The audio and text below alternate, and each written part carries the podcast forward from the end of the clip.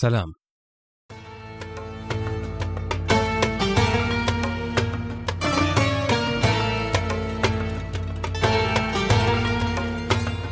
في تغريدة على حساب ألف ليلة وليلة في تويتر بالمناسبة حساب البودكاست على تويتر هو آت ألف وواحد بودكاستس.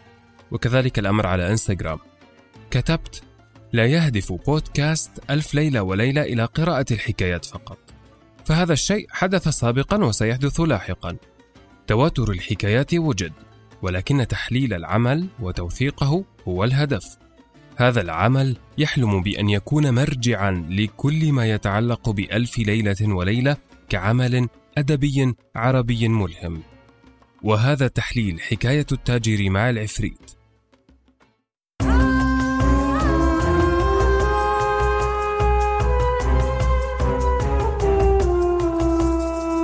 حكاية التاجر مع العفريت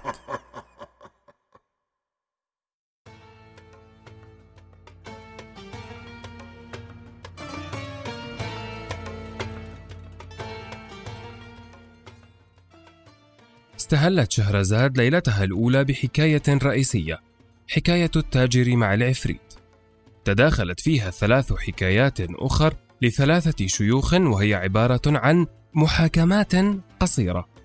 تتشابك أسبابها ونتائجها وتعطينا كما أعطت شهريار فرصة للتأمل بمعنى العقاب. تاجر يخرج في رحلة عمل يتعب فيقرر أن يستريح. يأكل تمره ويرمي نواتها فيقع في مشكلة عظيمة. النواة تقتل ابن الجني فيغضب الجني غضبا شديدا ويقرر أن يقتل ذلك التاجر. تبدأ هنا ثيمة الثواب والعقاب. السلطة والقوة وقدرة الحكاية على أن تنجي صاحبها من الموت. قبل التاجر العقاب بحزن غامر دون جدال فهو الحلقة الأضعف هنا تماما كشهرزاد أن يدافع الشخص عن نفسه بطريقة صريحة ومباشرة أمام سلطة أمام قوة هو شيء لا يقدم ولا يؤخر ولا يسمن ولا يغني من جوع. لكنه طلب من العفريت أن يعطيه وقتا ليودع أهله ويرد الحقوق إلى أهلها فيوافق العفريت على ذلك. أراد التاجر أن يؤخر تنفيذ الحكم تماما كشهرزاد ومع بداية العام الجديد يعود التاجر إلى المكان ذاته منتظرا العفريت. فلما فرغ من أكل التمرة رمى النواة وإذا هو بعفريت طويل القامة وبيده سيف. لما أكلت التمرة ورميت نواتها جاءت النواة في صدر ولدي. فقضي عليه ومات من ساعته. يذهب التاجر إلى الموت برجليه مرة أخرى تماما كشهرزاد أثناء ذلك وقبل ظهور العفريت يتعرف التاجر على ثلاثة شيوخ. يحكي لهم التاجر قصته. فيصيبهم الحزن والغم. ووسط زوبعة عظيمة يظهر العفريت وبيده سيف مسلول وعيونه ترمي بالشرر وينادي على التاجر. ينتحب التاجر ويبكي لحزنه الشيوخ الثلاثة إلا أن الشيخ الأول يطلب طلبا جريئا من العفريت أن يحكي له حكاية عجيبة يدفع ثمنها العفريت ثلث دم التاجر. فيحكي الشيخ الأول حكايته العجيبة. ويفوز بالثلث الموعود. كذلك يفعل الشيخ الثاني فالثالث ليأخذ كل منهم ثلثة وبالتالي يعيش التاجر. الحكايات أنقذت التاجر كما أنقذت شهرزاد. وإذا بغبرة هاجت وزوبعة عظيمة قد أقبلت من وسط تلك البرية. فانكشفت الغبرة وإذا بذلك الجني وبيده سيف مسلول وعيونه ترمي بالشرر. وقبل يد ذلك العفريت وقال له أيها الجني وتاج ملوك الجان إذا حكيت لك حكايتي مع هذه الغزالة ورأيتها عجيبة تهب لي ثلث دم هذا التاجر؟ فقال نعم أيها الشيخ. إذا أنت حكيت لي الحكاية ورأيتها عجيبة وهبت لك ثلث دمه. الحكايات الثلاث حملت أنواعا متنوعة للعقاب والعدل. كل فعل كان منوطا بعقاب يستحقه. كان محكوما بمعطيات أدت إلى نتائج عادلة. ربما اختارت شهرزاد هذه الحكاية كافتتاحية لبيان سطوة الحكايات والأدب.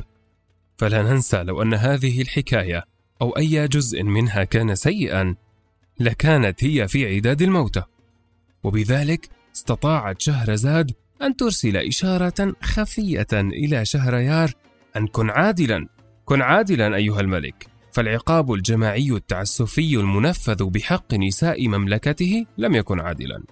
إذ لا يتناسب العقاب وحجم الخطيئة وشهريار لم يكن عادلا. في الليلة الثالثة تختتم شهرزاد قصتها الأولى وتغري شهريار بقصة أعجب. هي حكاية الصياد مع العفريت وفيها تتابع البحث في مفهوم العقاب وسنستعرض ذلك في حلقة تحليلية لاحقة بعد الانتهاء من الحكاية كاملة. العجيب هنا أيضا أننا اعتدنا على أن يكون الجني مخلصا، أن يحمل أمنيات ثلاث بإمكانها صنع العجب، إلا أننا نصطدم بحقيقة مختلفة. ما رأيكم؟ هل قتل التاجر فعلا ابن الجني؟ أم أن الجني أراد الانتقام من التاجر لشيء لا نعلمه؟ تماما كشهريار.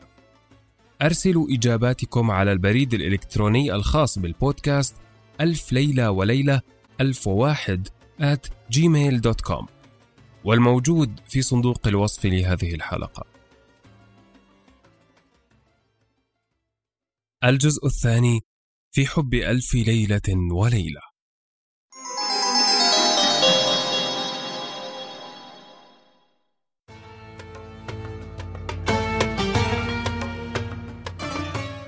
هنا جزء سريع عن أجمل ما قيل في حب ألف ليلة وليلة وأثرها على الأدباء والفنانين والموسيقيين وغيرهم.